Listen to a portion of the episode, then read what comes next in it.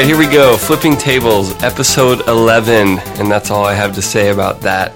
Yeah. I'm Mike Edwards, And I'm David Lyons. and we've got some stuff to talk about today. We do. We have one small piece of follow up. Uh, so we had our, our official theme song uh, officially last week. Thanks, Mike. Mm-hmm. And I should say about damn time, Mike. so work harder, creative man. So uh, we, you know, some people followed up and said, you know, they liked, you know, the new song. Um, it's hard to compare to Anamanaguchi since I think they've been making chiptune music since before there were computers. Right. Um, But one person actually said they liked the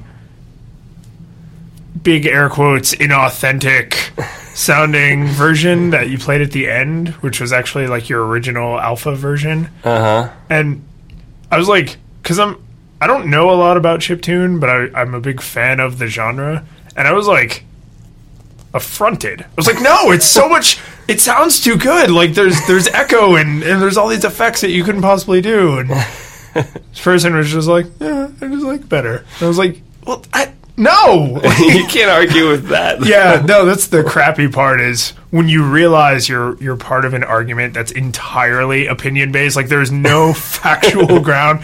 Because I mean, when you're debating the merits of like a new, Life cereal and cinnamon life. you're wrong. Okay, first off, I was misrepresented. I never said I didn't like Cinnamon Life. Or even that I always like regular life better than Cinnamon Life. Cinnamon Life is always better. They o- they only invented life cereals so they would have something to put cinnamon on and call cinnamon life. All right, this isn't entirely opinion based at all. Regular life is all right, I guess, if, if you're a super taster and you put your own cinnamon sugar on it. but otherwise, there's just no question. If you turn it into Cinnamon Life. I would love to if if you're gonna go back. So this episode will only have our our new theme music on it. Um, but if you go back and listen to episode ten, at the beginning there is the more authentic eight bitty version, and then at the end is the more modern like There's also show note links to SoundCloud Oh, versions. Yeah, sure. So if you go to flippingtablespodcast.com slash 010 for episode 10, then you can, you could listen to the whole episode or you can just listen to those, those two tracks. Because I'm curious what people think. I obviously prefer the more authentic kind of tune. And I know it's really because I have nostalgia glasses. Like it's just, it just reminds me of childhood. And while I feel like I'm supposed to not comment on such things since I made the things, um, I am ambivalent. I like things about both. Is that, is that like a creative person thing? Or you're not supposed to have an opinion about your own work? I don't know, like, does Spielberg come out and say, like, I love this about Jurassic Park? And Did you just equate yourself to Spielberg? Yep. yep. yep. I'm, I'm, I'm sure most. I mean, unless you're like Kubrick or the Coen brothers, I'm sure most directors would say like, "Yeah, here's things I like about this project. Here's things I would have done differently." I can't imagine Kubrick doing that. He everything he's done is probably dead to him the minute he's done with it. Miyazaki, same way. Yeah, he yeah he just uh, I saw that that snippet from that interview with Mhm. him where he was like, "I'm always looking forward because otherwise I would just dwell on would all of my himself." mistakes." it's like, so you're happy and successful because you never think about anything you've done before. It's kind of a weird ultra zen like. No, I, I have a blog post about that called Be a Little Bit Sad About Your Work. and it's about trying to find a balance there of like, you can't just love everything you make because you'll never improve because you'll never see anything that needs improvement. Sure, But you also everything's perfect. you also can't be so miserable that you never want to try again. And so you have to like kind of hate yourself a little bit so that you want to change. But it, that's kind of like the the fix it in post or the the iterate like startup sort of mentality which I, I, I hate a lot of those buzzwords and crap around startups but around the office we have adopted ship it yeah, it's just a way to it's a conversation ender like when people have been talking for too long and trying to make the sale like well i'm just saying that i want to give you unlimited money and it can be in whatever currency you want and it's like no just ship it ship it it's fine just You've made the sale. Just stop selling. We'll gain so little from continuing to hammer this out. exactly. Um, so the the first thing on our our rundown is uh, the ET cartridges. So do you know about this? I know about yeah. Okay, so for anyone listening who doesn't know about the ET cartridges, um, there was a rumor back in uh, what was it like eighty three? Yeah, eighty three. Um, there was the Atari twenty six hundred console, um, very early game console, and they made the ET the extraterrestrial game, which. I mean, everybody remembers. It's famously one of the worst games of all time. Yes, It's, on any it's like console. the room of games. So, I mean, even considering the what the Atari was, this was considered to be a horrible, horrible game, and their profits or their their losses on it was going to be so. Uh, ridiculously extreme that they buried all of the cartridges in a landfill in the desert. And of course, Atari would never admit to that. And then as time went on, more and more people were like, no, that's just a ridiculous thing that people said. well, some people did like an Indiegogo or a Kickstarter to make a documentary about the video game crash of 83. And they got permission to go and dig the the landfill up and they found these games. this is like finding pieces of Noah's Ark. Like Yeah. you thought like everyone's like, no, that's made up. Yeah, everyone was absolutely sure this was total BS. I mean, it was one of those rumors like everybody wanted it to be true because Yeah. it's funny, but it sounds like so childish. Like you have a multi-million dollar company that's like, "Oh, we made this terrible game. We will sweep it under the rug and then act like nothing ever happened." Maybe that seemed viable in the '80s compared to today. Like you can't sneeze without the internet being like, he sneezed. Oh, why he did he sneeze do that?" archived? He sneezed. What does this mean for the industry? yeah, so um, they buried close to a million of these cartridges. yeah, so I mean, it's not like they had to throw away a couple hundred of these or even a few thousand. Like, according to the Wikipedia article, it's 728,000 cartridges. Did this just devalue all the other ones that were floating around? My suspicion is no, and the reason I say that is because the they steamrolled the cartridges. Like they intentionally physically destroyed them so that they would not people would not want to go and recover them. No nobody is going to Indiana Jones destroyed plastic. so um, I think it will uh, if you could get a hold of one that was like in the original shrink wrap and all like manhandled and destroyed, I think that by itself would be kind of a collector's piece if you're weird and have a lot of money. Um, but I don't think it would replace a working cartridge. Now, that being said, you can actually play the ET game online in an emulator in your browser. And the only reason I'm not going to link to it in the show notes is because the only ones I could find were Java plugin based, and I refuse Ooh, to use anything Yeah. in my browser that I, I can avoid if it uses Java. that is like a principle. We're not gonna. yeah. So if, if you want to use that, you can Google Atari emulator in the browser. It's just someone's too lazy to find another way to do it. I there probably isn't a huge demand for Atari Right. You're probably better off just going to YouTube and watching, two 30 minute- seconds yeah. of someone playing the worst, one of the worst games ever made. I think there's an angry video game nerd about it. Oh, I can't imagine that there isn't. Yeah, That, see, see, that's something I would link he's to. pretty good about documenting. Why something's horrible. Yeah, Um, but yeah, so I just love the childishness of burying your problems, like literally burying them underground and then acting like it didn't happen. So way to go, Atari, I guess. Haha. But they were found, and now there's gonna. It's like the angry video game. Is it actually? Is it him? Holy crap! Angry video game nerd, the movie. So is he the one who got this money together to go and find this? um, no. Well, he's making a movie, but I don't think it has anything to do with an ET documentary. Oh, maybe they just mentioned him because he so famously hated all over this game. Yeah. which is you know reasonable. I don't. I, I the game. I mean, it's it's a really dated piece of software, but I just there's no way to defend it. Like it's just bad. It's Yeah. bad even for the time. Yeah. Um, it's not uh, Custer's Last Stand bad because that was also like morally reprehensible Yeah. as well as terrible software. Right. But this is just terrible software. It's not Birth of the Nation, it's the room. I, I think is that the second Birth of the Nation joke you've made in two days this Though week. famously, I, I think it's Roger Ebert that got in, in trouble for putting it in his great movies list oh, really?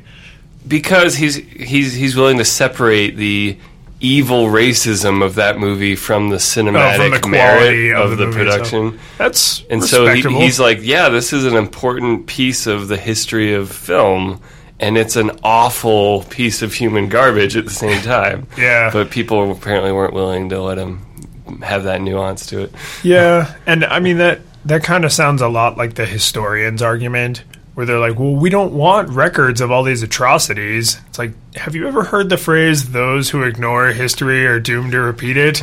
It's like, And also, like, to some degree, there's a matter of perspective. Like, are there atrocities you're going to include because you don't think they're quite as bad? Isn't that, like, depend on who you were oh, surrounding yeah. certain atrocities? Yeah.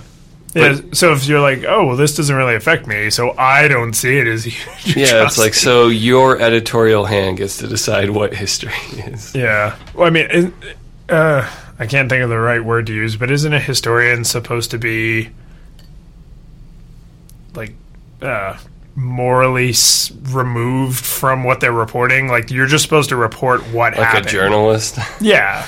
Like a, a true historian, they, I'm sure they can they put their interpretation on it when the information's limited, but it would be very awkward, I think, to start a book about Hitler with Yeah. Hitler was bad because, like, although most people would agree on that, like, then you're not reporting Yeah. facts, you're reporting opinion. Although, again, most people would argue that he was empirically bad. yeah.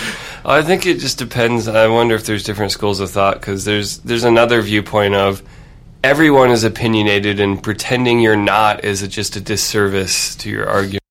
So our recording machine just broke and Broke we're all coming right back in. which is okay. So the first nine, epi- no, eight, eight episodes we did were we used a MacBook Air as our recording platform, which was also what Mike was taking notes on and surfing the internet on to find links to things we were going to throw in the show notes.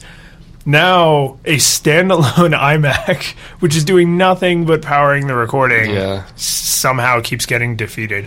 It's the spinner, I'm telling It's you. yeah, it's not only not SSD, but it's a four-year-old iMac, so it could also just be that the drive is So it's basically a doorstop now. heading toward its last days. Not even So let's trust it with our podcast. it's not even powerful enough to run an Atari Java emulator. All right, let's move on from that history stuff we just got. that- That, was the nature's way of saying stop talking about that. That's true. Um, so we talked about Heartbleed, um, and I'm, I don't mean to get into the business of like security on the internet updates, but uh, there's a zero day bug in IE versions six through eleven, which is functionally all of them. Because I don't think anyone anywhere is running anything before IE six. So no, that you're you're solidly in the '90s. yeah, yeah. So uh, the government actually, because they know a lot of banks and, and offices still use and hospitals and stuff still use like IE8 on Windows XP and cannot upgrade. So a lot of tech journalists, um, before Windows XP finally went out of support, I noticed they a lot of people were saying they've already found bugs, they've already found exploits, and they're just waiting. And then the minute XP goes out of support, they're gonna all start coming out of the woodwork Yeah. and being like, "Oh, look at this bug we found! Oh, look at this exploit! Oh, look at this other thing!" And if you're still running XP, you're you're screwed. yeah, Um, the only workaround right now, and this is actually word from Microsoft, is use a different browser. yeah. like, if you're on Windows XP, you cannot upgrade beyond 8. And even if you could, your browser is never going to get patched because you're on XP. So you're done. Like this is now a problem forever. This is like a brick went through your window and you can never buy a new window. Yeah. You just have this portal. You have to move. yeah, you have to buy a new house. The neighborhood is broken. Move out.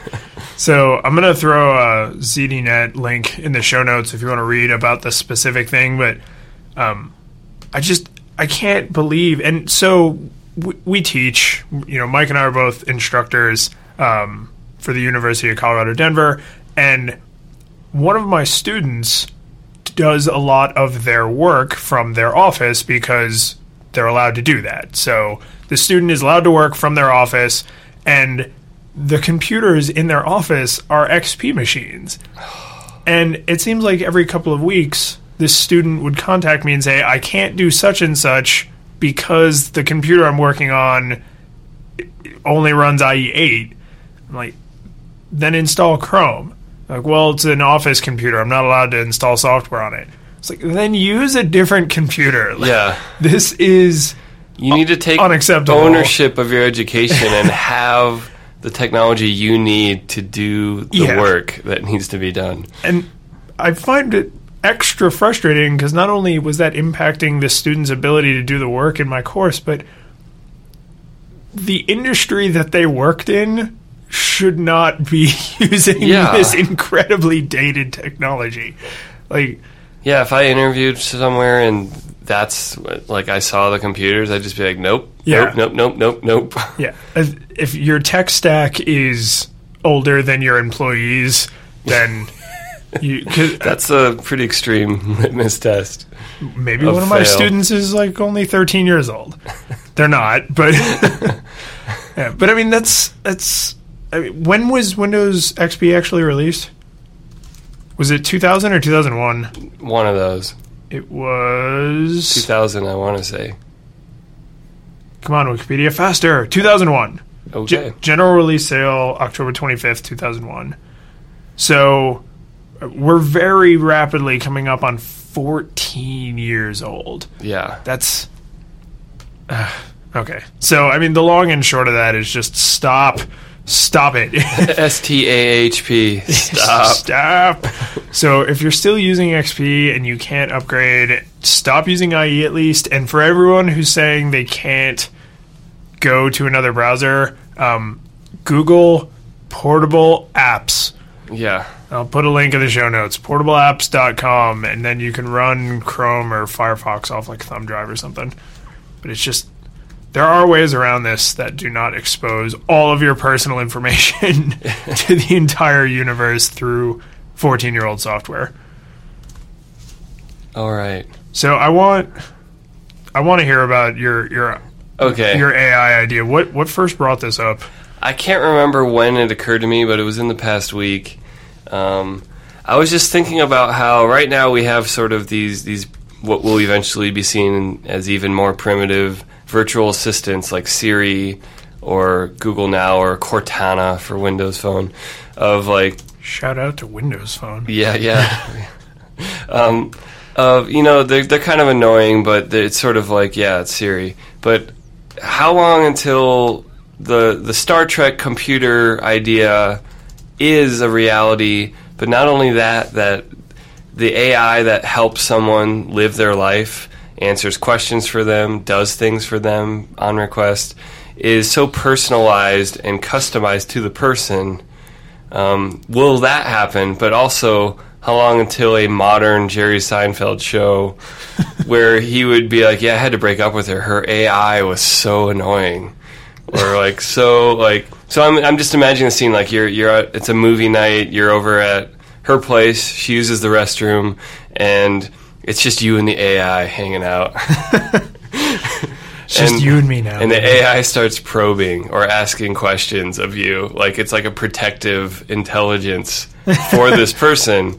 And you're just like, man, that's a hell of a gatekeeper on hanging out with this person.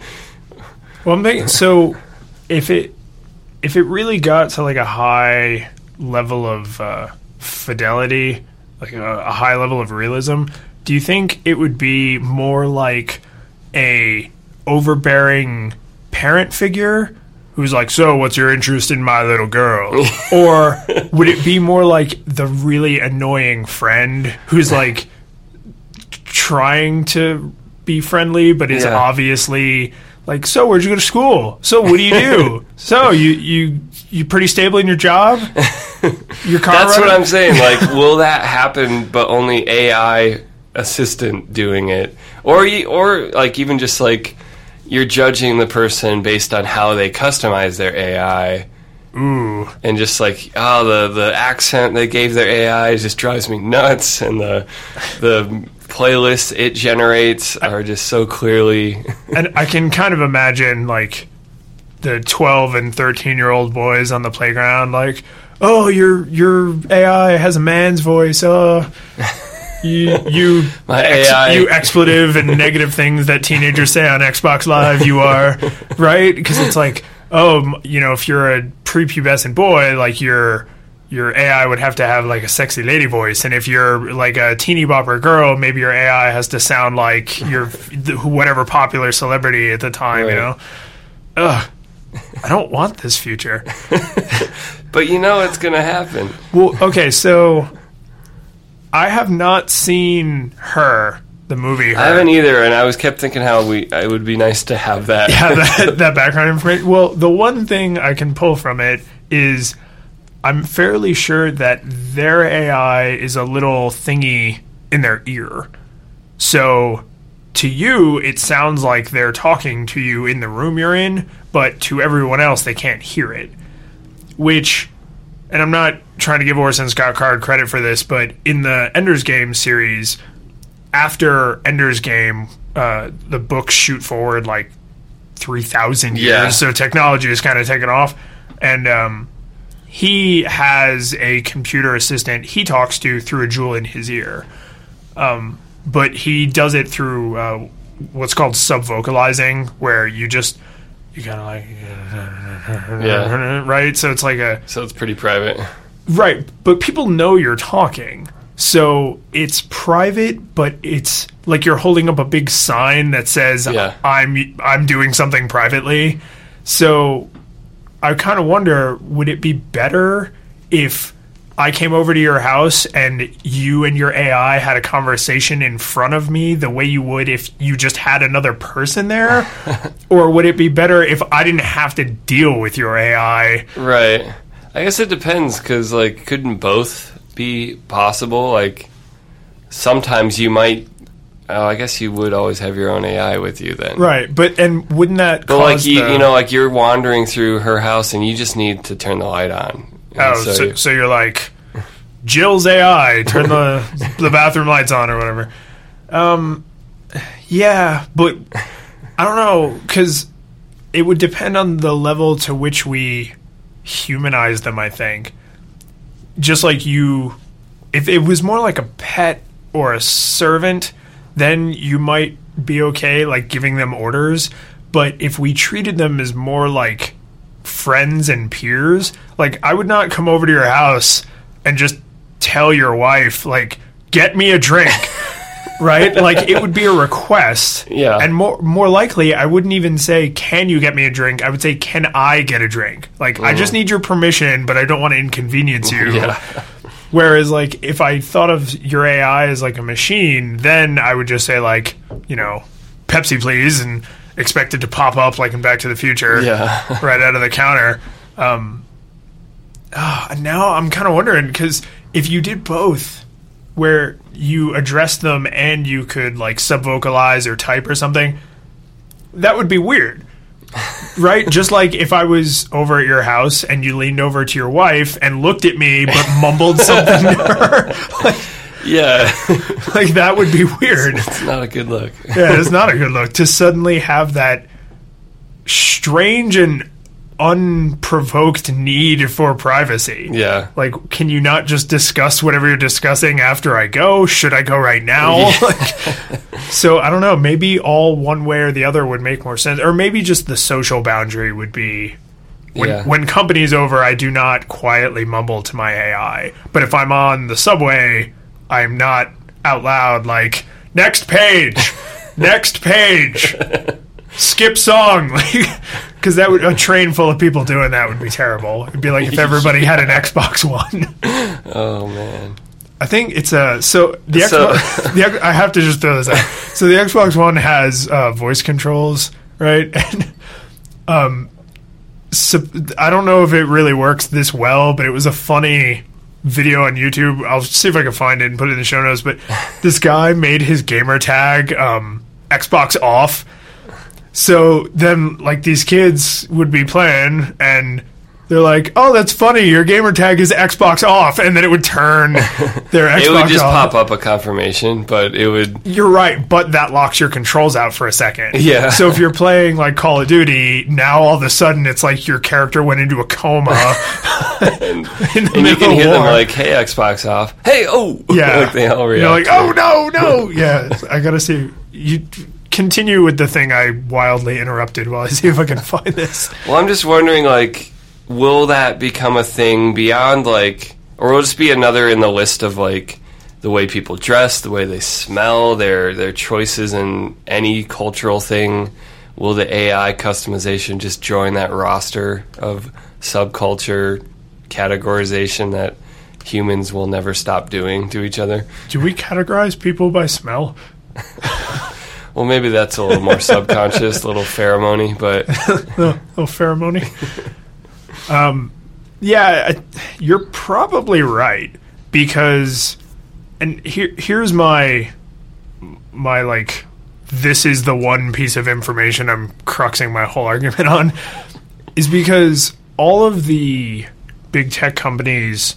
Um, and and most of the credit for this really does go to Apple, but all of the big tech companies have really pushed, started pushing design, and now that wearables is on its way to becoming a thing, uh, like Apple hired a bunch of fashion executives, Google's hired tons of designers, Microsoft is got their Play-Doh and Etch a Sketch, so so like everybody's trying to make these things not techie, right? Because like in the 80s and 90s, what did you think about someone who wore a calculator watch? Like Yeah. that person was a huge nerd. But in the late 90s and early 2000s, someone who wore like a GPS watch, oh, they, they were like a running enthusiast. It's like, Yeah. oh, you must be a big hiker. You've got that Garmin GPS watch. So you can make tech either techie and limit your market to tech people, or you can make it like sexy and fashionable. I just love that switch because in the 80s you had a, a miniature computer on your wrist. You're like this dumb nerd. Nerd. but today everyone's got a supercomputer in their pocket and they wouldn't give it, they'd like fight you to the death if you tried to take it from them. It's true. and so that to me says that the industry is going towards more fashion personalization because I mean from a business standpoint that's the bigger market. There are more people than there are people who specifically care about technology. Um, I have some family that I won't call out by name that is well known for hating technology, like not identifying with it, not wanting Like it at all. proactively opines about this. Yeah, just a total luddite. And even this person carries a smartphone. so that I mean, I know that's anecdotal, but that to me is a It's s- like, what you holding there? Oh, still hate technology. exactly because they don't think of it as technology, right? It's it's no, a it's tool. just my phone. Yeah, it's a tool that does a specific job or jobs or whatever that they think are important enough to have, but it's not a calculator watch. Which is like a you're not wrong perspective. Like, yeah, these are just tools. Right. Well, this is where Steve Jobs or um, Jony Ive or somebody would step in and say, like, well, when the tool has been designed properly, It the- transcends. the technology just fades into the background and it, it just becomes part of our everyday experience. These tools bring us together. And I'm, you can't see it, but I'm doing the interlocking synergy fingers. synergy fingers. Synergy. I'm gonna Google synergy fingers. Synergy fingers. Whatever image comes up first, Number one Google. You could probably do a short podcast that was just. and it's a picture of a microphone. It's the first image, Hey, and then Vibram five fingers. Uh, that's terrible. I was expecting at least Oh, some nope. terrible Microsoft clip art. You let me down, Google. Let me down. This is uh, what we're gonna post. Let me. I am you. Anyway, So yeah, so I, I think um, I think you're right. You're well, actually, you just posed a question. So I think the opinion I'm attributing to your question. It, whoa, that's Synergy fingers. Synergy fingers. So um, I think you're right. I think this is going to get to that annoying kind of point. Um, and I mean, don't we already see this with technology now? Like when someone reaches into their jacket pocket and pulls out their iPhone and they're like, oh, look, I, I have the newest iPhone. Or they pull out the newest Galaxy and they're like, oh, look, I got the newest Samsung phone. Like, that's annoying as hell. yeah. I don't see why that would be any different with AI. Especially if. Or even like the more judgmental side, like I see someone taking a picture with an iPad, and I'm like, yeah, I don't like you. snap judgment. Which is worse, when someone takes a picture with an iPad or a laptop? I'm gonna say iPad. Yeah. iPad's I mean, it's so clearly less practical with a laptop. but I guess But there's something just so it's it's over the line of absurdity that it's like back to being just funny instead of annoying. Pac-Man's around to the other side. yeah. So, is I guess my thinking would be if someone takes a picture with an iPad, they probably have a smartphone they could have been using. If someone takes a picture with a laptop, that must be all they have. Yeah. they don't don't judge They me. get I out the curtain anything. with the separate light bulb and start like I'm like, you must just have no other option. Oh no, it's got to be the uh, the phosphorus Yeah. on the little wooden holder. And like, can you hold still for about six minutes? Yeah. Okay. don't move or smile. Um, so, yeah, I, I I don't see how that couldn't happen because we have always been like a keeping up with the Joneses kind of animal. Like, not even uh, American culture is not improved on this at all, but I mean, humans in general, I think, have long been, you know, oh, well, you have two saber tooth tiger skins, well, I have three. You have 20 spears, and I have 50. And, you know, you have six rocks, Well, I, I have seven of- rocks. Bunch of jackasses and outdo each other. Yes. I mean, because there was a time when it mattered, because the thing you were comparing was like food supply or mates. You know, like I have more children, so my genes will cont- carry on. And I know it's some people hate when you reduce everything about Right. human behavior like that, but it seems to hold up pretty well. pretty well. So yeah, I what will your AI sound like? Will, will it be A British butler Brit- be yeah. Are you going to go like the Alfred from Batman route? Are you going to make it sound like your wife, or your parents, or your best friend? that wouldn't creep Shelby out at all. that my AI also sounds like her. Oh, and that would be like something you could do without their permission, just like take samples of her voice. and, Now, if you really wanted to piss your spouse off, you would make it sound like your spouse, but look a little bit different. oh, Like, oh no, honey, I just I want to take you everywhere with me. Just you know, taller and with lighter hair and, and maybe different glasses because I hate those you glasses. know, just to, to make them feel as bad as possible. Yeah, I uh, I knew a person who used to call their GPS by their their wife's name, and their wife uh, did not not demeaning at all. did not care for it at all. Um, and yeah, I, I see that happening. Not widespread, maybe, but I can totally imagine you go to your friend's house and you're like, oh, your AI looks and sounds a lot like your spouse, only less annoying. Or worse, it attractive." sounds like my spouse. What the hell, man? Ooh. oh no. So maybe how would you get around that? Maybe before you can use someone's face and voice pattern, it has to be like approved.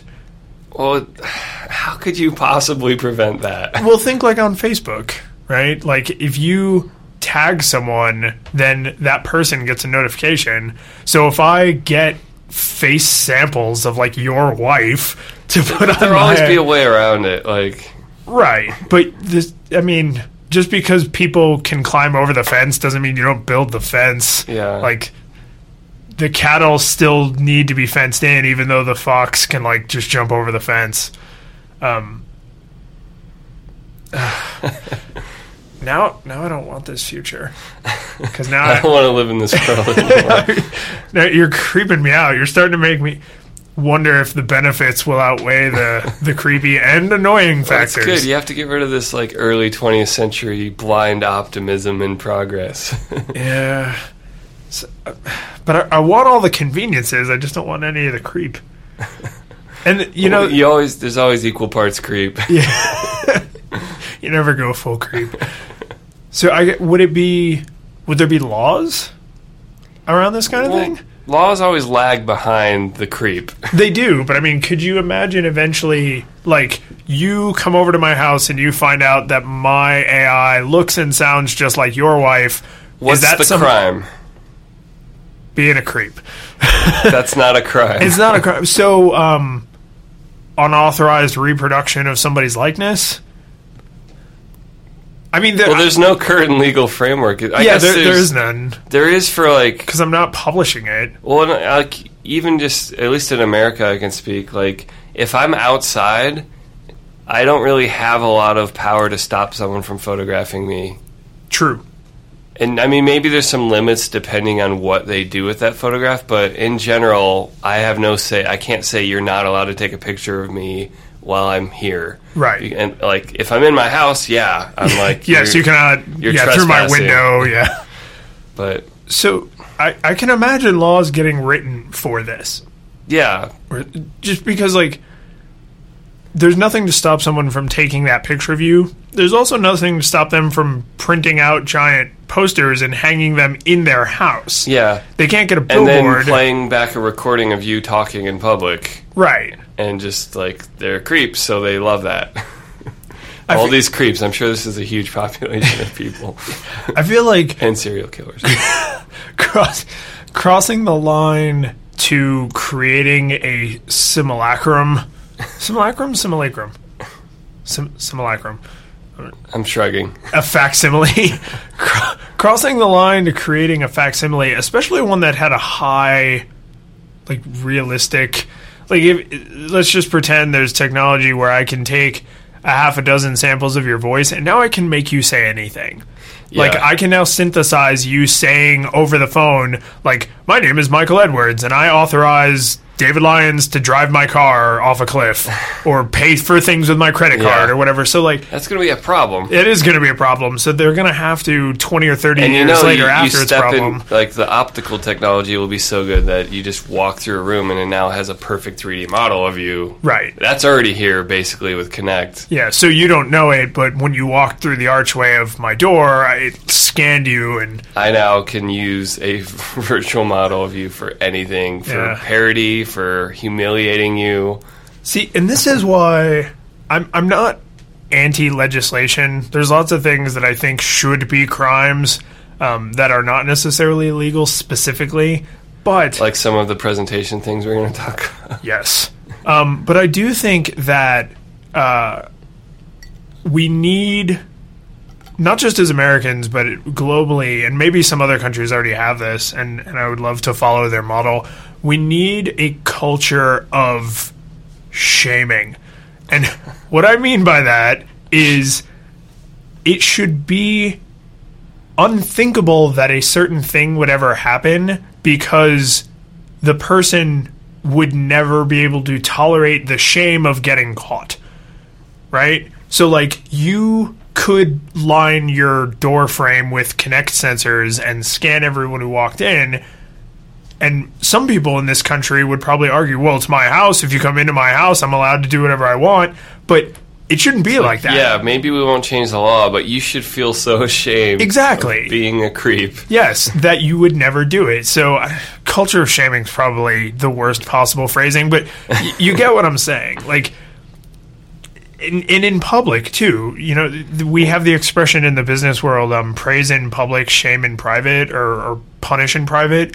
And I agree with that generally, but you should also be allowed if someone's saying something totally asinine in a meeting. You mean like the owner of the LA Clippers?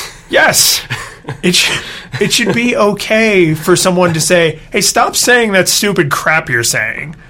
Now, like stop it right now. Yeah. You know, and and we just don't have that kind of culture in in this country at least where people are allowed to dissent because then everyone goes to freedom of speech. You're you're stepping You on my freedom of their, speech. their totally misguided, crazy idea of what freedom of speech is? Yes. Which is that you're somehow free of consequences for Yes. saying whatever you want. And that is absurd. It's like, yes, you can say whatever you want, and the government can't stop you. Other people can totally stop you. Like, they, they can't. They can yell "shut up." They can answer you. They Yeah. can. Yeah, they can't, like, physically not, restrain They can you. decide not to support your business or products. yes. and that is not. Yeah, it's really. Um, I mean, I feel like it's blown out of proportion on 24 Hour News, where they just. It seems like everyone is bitten by this bug of misunderstanding of like. I'm a professional that gets to yap at every McDonald's and airport TV screen that plays us 24 hours a day. So our recording, our four-year-old iMac crapped out again, and I will just never record with this machine again. Yeah. Um, Fool me once, iMac. Go back to SSD land. Yeah. But So- yeah, I think your point is is completely valid. Um, the news blows pretty much everything out of proportion. Certainly, that's. It almost seems like reporting on facts is no longer their job. It's blowing crap out of proportion that's become their job. But I mean, I've dealt with this in personal one-on-one conversations. Um, fortunately, not with anyone I have to deal with regularly, but I have actually been talking to someone, disagreeing with their opinion, and they have gone to the freedom of speech shield. Yeah. I'm like, "N- no, it's not I'm a not. shield for being wrong. It's Yeah. just a shield for you're allowed to say it. Yeah, and it's like I'm not stopping you from saying it. I'm disagreeing with you. There's, Yeah. And the difference to me is not that subtle. No. and I, I don't know. I just hate the like someone disagreeing with you is not an insult. Someone Right. insulting you is an insult. See, see how that word insult is right in there. It's tricky, but if you listen close, I mean, there are people that when they disagree, they insinuate that therefore the other person is an idiot, and that's not a Right. very healthy way to argue, regardless of which side of an argument you're on. But Well, I think a lot of people, and I- I could probably do a whole podcast just about this, but a lot of people do not know how to argue. So even if you become emotionally heated when you're having a disagreement, you can't do things like say, you're wrong because you're dumb, or you're wrong because I hate you. it's called ad hominem. Yes, I mean, these are logical. There's a whole big list of them that were defined like three or four thousand years ago. all these ways that people try to avoid having to state a position and back it up with reasons. Yes, It's and, like- and reasons can be opinions, but Yeah. your opinions can't like you can't attack the other person. You have to attack their argument. You can't appeal to authority. Like this is one I think the business world is rife with.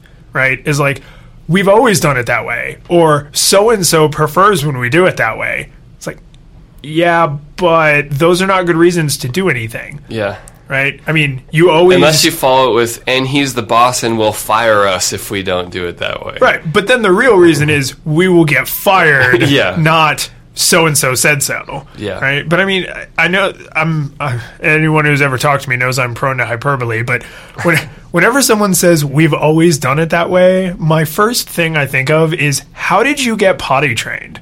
Yeah. Like.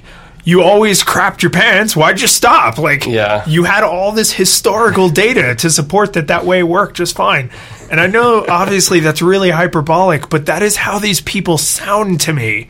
So I just decided we have to do an episode about logical fallacies. okay. but I, we already have something else to talk about today. So, um, in our our jobs and in our our careers and maybe a little bit personal lives because we go to some meetups and stuff, uh, we see a lot of presentations. Oh God, do we see a lot of presentations? Yes, so uh, stage presentations, panels, webinars, Vendors, salesmen. yeah, vendor demos. Um, a lot of vendor demos, like online, like that seems to be more. Ugh. Yeah, and so we we started a list of presentation sins, and There's actually so I'm gonna link in the show notes uh, to a website. I think it's speaking.io. It is yes, speaking.io. Um, uh, this so this is Zach Holman, uh, a GitHubber. He does a lot of speaking. GitHub is is a big proponent of like sending their people out to do speeches. They do speeches within GitHub to each other um, to keep communication open. And he just kind of compiled this little list of things you should do b- to prepare for a talk you're going to give.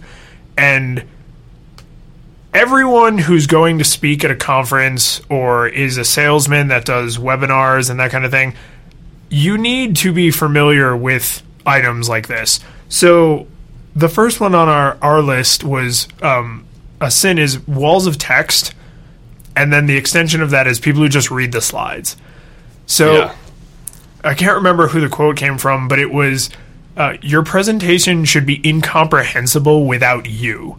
So if I can just look at your slides and read everything and I get no additional benefit from the speaker, you've already failed. Yeah, you should have just published that online and never been in my life, and I could have ignored both you and your presentation. Yeah, and because that you didn't make a presentation, you wrote an article, Yep. right? So just You write wrote a very bad article presented in Yeah. this awful way. this the worst format. Because I can't read it on the toilet. I can't.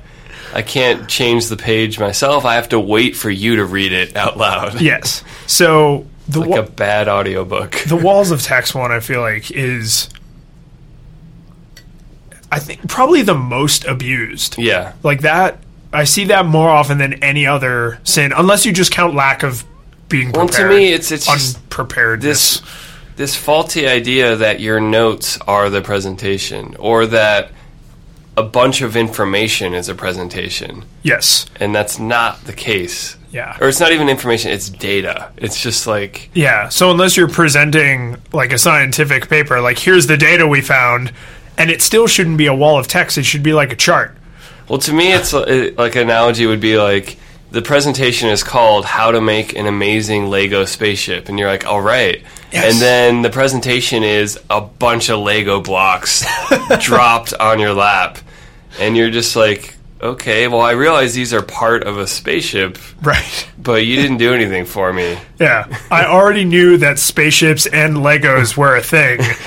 what I need is how to turn my Legos into a spaceship. Yeah, Yeah. Um, this other one, excessive autobiography and introduction. is rampant. It is. So we were at um, a conference not that long ago, and I think one of the talks, because these were 50 minute talks, right? Which is already too long for Yes. most people. Yeah. So f- 50 minutes is going the correct direction if you consider an hour to be the standard. Yeah, So that's good, but it's sh- I, I like 30 to 40 minutes Yeah. for a, a presentation at a conference or a, a demonstration or whatever. Um, but one of the, the talks, I think we clocked their introduction at 22 minutes or something absurd. yeah. It was a full academic history. It was like they're reading their CV. Yes. and then like a full like outline of what they hoped to talk about during their talk. Yeah, which made me think back to fifth grade. They're like, tell them what you're going to tell them, tell them, and then tell them you told them. but, but you're not supposed to be quite that overt about it when you're a professional. Yeah. Like the was it the the the five paragraph report? You remember that? And it's like this is the that was the highest level their skills ever got to was you know nine year old. When even there, it's it's not quite what that advice says. It's like, yeah, you you sort of state your position, back it up, and then tie it all together. Like that's what they're really getting at. Exactly. But they remember it in the the overly literal like it's the hamburger. It's the the the bun on top and the bun on the bottom are the same kind of thing. There was a whole stupid chart. it's like I remember this stuff, but when I go to a conference or when I do a demonstration or I'm you know presenting to a class or whatever, I don't follow it quite that literally because it's boring as hell. And there was another uh, another talk we sat through that I feel like is kind of an extension of this, where they just listed the names of things that they had done like Yeah. like project titles. Yeah. It's like I so let let's say you're rolling out um, word processors. It would be very weird for your talk to just be like Microsoft Word, Microsoft Word 2010, Open Office, Pages, LibreOffice, Google Docs. Etherpad, right? Like that. and I mean that's. That's not really hyperbole. Well, like the- this talk was that for and my about 10 frustration minutes. was their their title was not representative of the content. No. The title was something like "You want to do what?" and it was about like when you're in IT, people want all sorts of things, and how do you decide how to scale, what to implement? Yeah. like of like of an important topic if you're an IT professional. the is- description of the talk was interesting. and all they did was list out technologies they had tried. And it wasn't even to provide insight on their the results of what they tried. Yeah, it was just literally just a like, list of technologies. Yeah, we played with Adobe Connect. Yeah, we tried Hangouts. Yeah, we did this. And I'm just like, you're not giving us anything of value. Yeah. Which almost sounds like the way you would talk to someone who has context. Like, if my boss asked me, What technologies have you tried to solve this problem? I might just list two or three technologies because they already know Yeah. my feelings about it or I've reported findings to them separately. But in this talk, it was like, We don't know how these projects went. Like, can you please? And I'm already lacking in confidence in your credibility, and this is not helping. Yeah. So you know another presentation sin that I just realized uh, because you you said about the title is a really good title and description followed by a really crap presentation is. I, Even more it's, disappointing. it's presentation blue balls. Like there's it's just because we sat down to that that particular talk that I was not going to call out by name, but the you title did. of the episode. presentation blue balls. yes, unless something better happens in the next ten minutes. Um, but I, I feel like we sat down to that and we were like, because it was an interesting topic that applies to our work. Obviously, that's why we were there. Yeah. But it was like an interesting title. The description was more interesting, and then they started, and it was just like, oh my god. This is awful, and then it continued and just got worse and Well, and worse. the, the medium was communicating a confidence killer too. Of like, so they they were representatives of exploring certain kinds of web conferencing technology. Right. I won't say anything more. and th- they were connecting to us via web conference. yes, it was a remote talk. and it was a terrible web conference.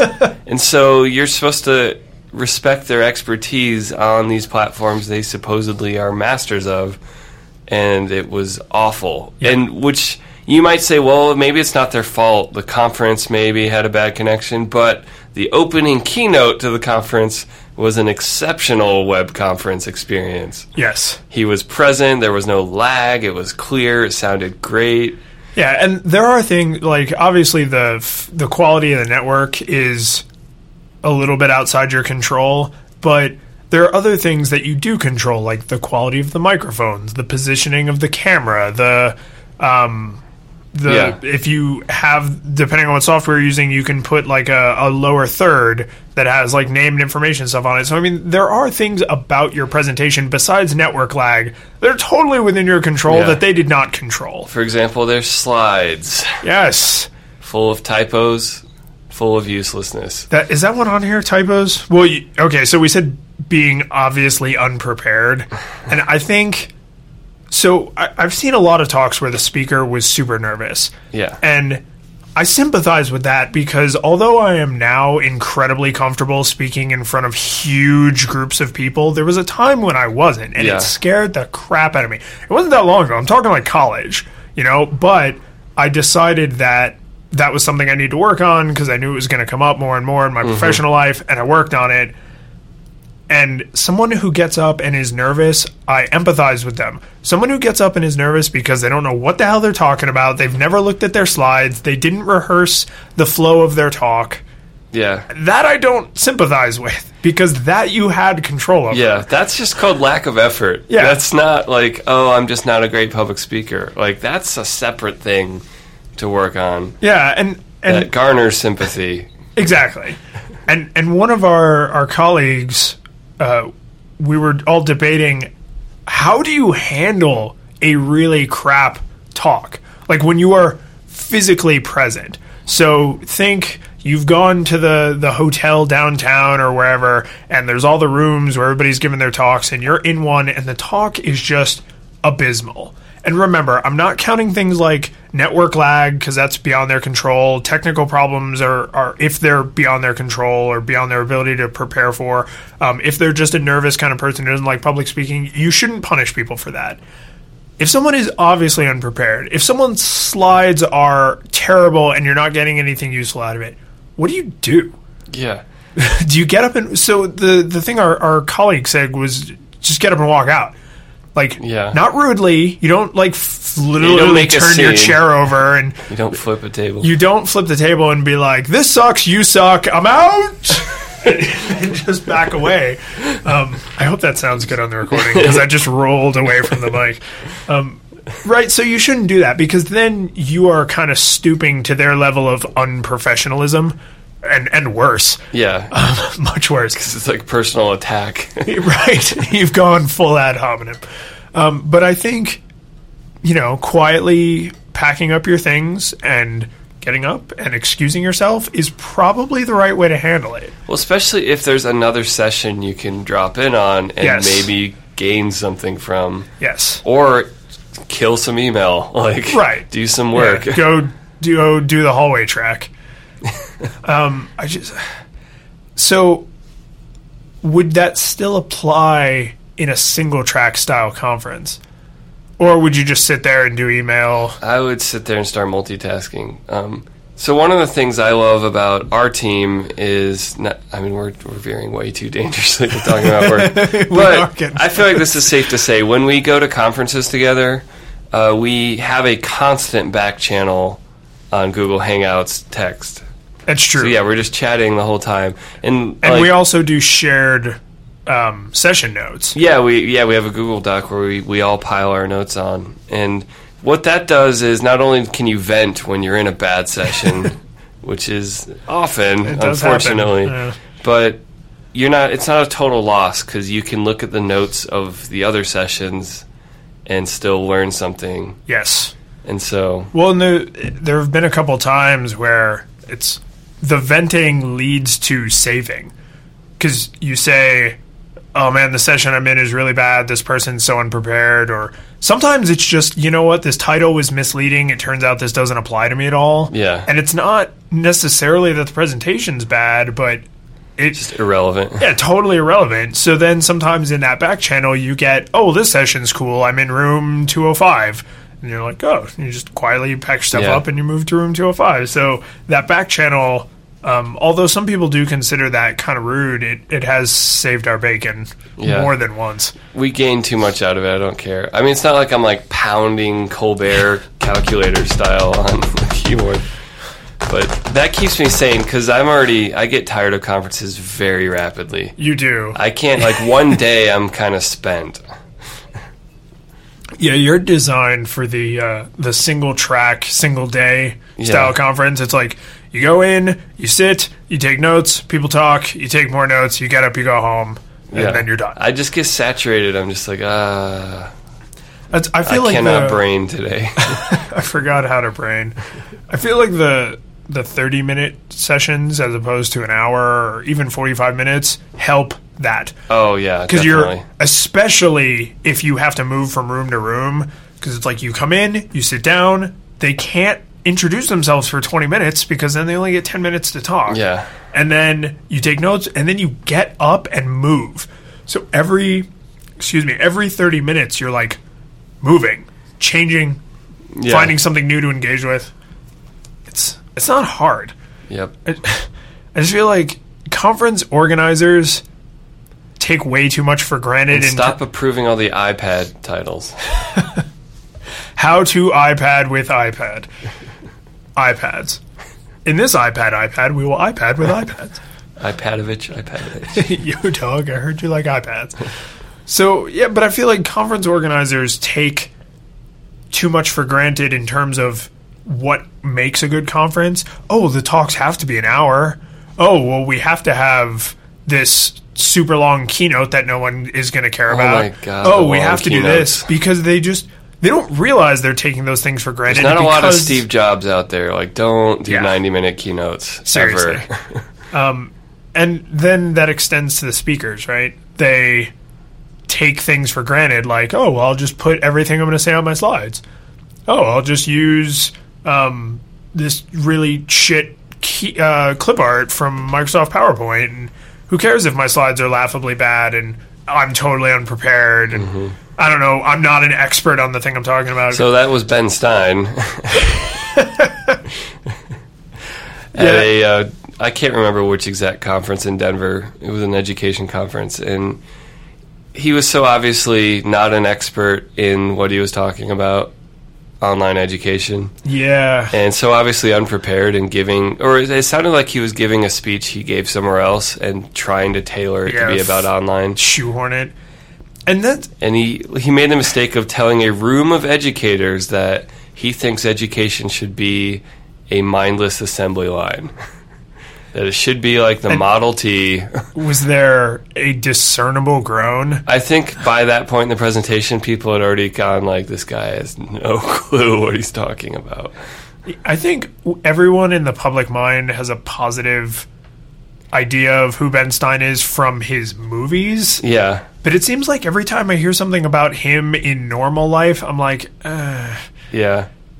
And it wasn't like he wasn't making a nuanced point about automation and like adaptive learning. That it was like, no, yeah. you don't know what you're talking about. And I just I have to because we're we're coming up on the end Yeah. here, but I, I have to throw this last thing out because I I used the phrase expert in your field or expert on your subject. Right? I said expert. I don't think that you need to be an expert to give a talk. Um, I don't think you need to be an expert to even give a great talk because a, a very useful talk could be I tried to do thing A and it failed miserably. Here's what I did. Here's how it failed. Learn from my experience. You know, so you're obviously not an expert because this is your first attempt and it went horribly. Yeah. But that's useful information to share with the community.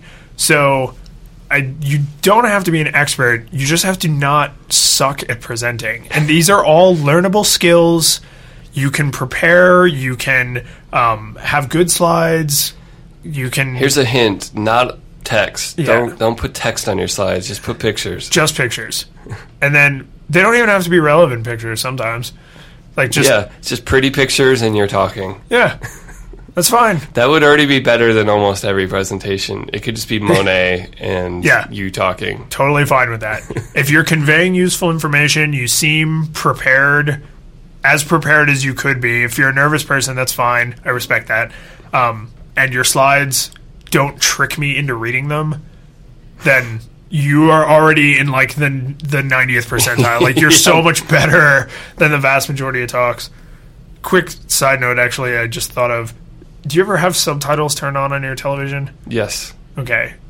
Do you have them on most of the time? No. Okay. Well, I have a very young child in my house, so the TV's usually down pretty low. Yeah. And I am trying so hard to break the habit of reading when I can also hear. And I feel like that's what happens in every presentation. I I don't know if it's just me, I don't know if it's something about the written word, but if someone is saying and then we tried Microsoft Office vision supersedes hearing? audio. Yeah, I think maybe it does. If someone knows, I would love to get like research on this. Oh, but I, I think it's like 80-20 on information Yeah. import. if if someone is reading words and I can see the words they're reading, I cannot not read them. Yeah. I I can't do it. It's unless I'm like shielding my oh. eyes and looking away. I mean, that's actually a good and I'm just like years of RPG life means I read faster than them. So I'm way faster. like so even if nothing else is wrong with their presentation, I'm already annoyed because I'm ahead of them. Yes. Yeah, because then you're in the unskippable cutscene. You're just like, go, go, go, go, go, go. I, I get it. I saw all the proper nouns. I know what town I have to go to. Just go, go, go, go, go. the game even highlights in a different color than the name of the towns. Oh, Brave Fencer. That's such a good game. PS1, man. I would play that game now. I guarantee that game Bought it for the well. FF8 demo stage. For the, Stay for the Brave Fencer Musashi. So um, we actually have some some awesome little videos in the show notes. Uh, I f- I did find the Angry Video Game Nerd. Um, E.T. or is it E.T.. Spielberg games or yes, I think it is Spielberg games. Um, so I'll throw that in there. So definitely check those out. lots of swearing in that? Full warning. Yes, Lots of childish swearing. lots of lot. Well, yeah, he's. It's basically the Xbox Live recording of video game reviews. of a thirty-something-year-old. Yeah. He does a really good frowny face, the angry video game nerd. Like, he can actually pull the corners of his mouth all the way down to his neck. How he does it. Um, but yeah, so flippingtablespodcast.com slash 010 for episode 11. Uh, zero one one. Right. I was reading something and saying something different. Don't listen to me. Mike, just do the rollout. Because I'm, right, I'm terrible at this. Show notes at pseudo or pseudo. What the? Just del- I'm just- just going to delete this whole. thing. just delete the whole thing. Just episode over. David Lyons, where can people find you on the internet? People can find me at Lions in Beta on Twitter or lionsinbeta.com, um, plus David Lyons on Google Plus. All right, and I'm pseudomichael.com or at M Edwards Music for the Twitters. The Twitters. Yes. So, and do bring on the feedback. Um, I would love to hear if any of our listeners are either still using XP at home, if you're insane, or if you're still using XP at work because you're forced to. I would be interested to hear about that. And uh, anyone, I want to know more presentation sins. I know we didn't think Yeah. of all of them. We just those were the ones at the this most recent couple of events we went to that just assaulted us every single talk except basically the opening keynote and that one other talk that I'm not gonna. Mm-hmm. Yeah. There was one other talk that was good, but I'm kind of biased because I was part of it. And he knows it was good. Yeah. So you know who you are, guy who isn't terrible. Um, so yeah, I want to know more presentation sins. Um, what are the ones you've seen? What are the ones you've committed and you're trying to stop? Yep. Because I, I I honestly believe that all of the things that people find unacceptable are controllable. Because if like your network is crappy, I know that's not your fault. It's upsetting, but I don't blame you Yeah. right? You, the presenter. So, what are more sins? So, throw it up on Twitter, comment on uh, flippingtablespodcast.com. Mike, post to Facebook because he's into that sort of thing. so, you can comment there too. But I want to hear it. What are the worst sins? All And- right. And any of the great ones we'll shout out next week. Do it. We're out. We are out.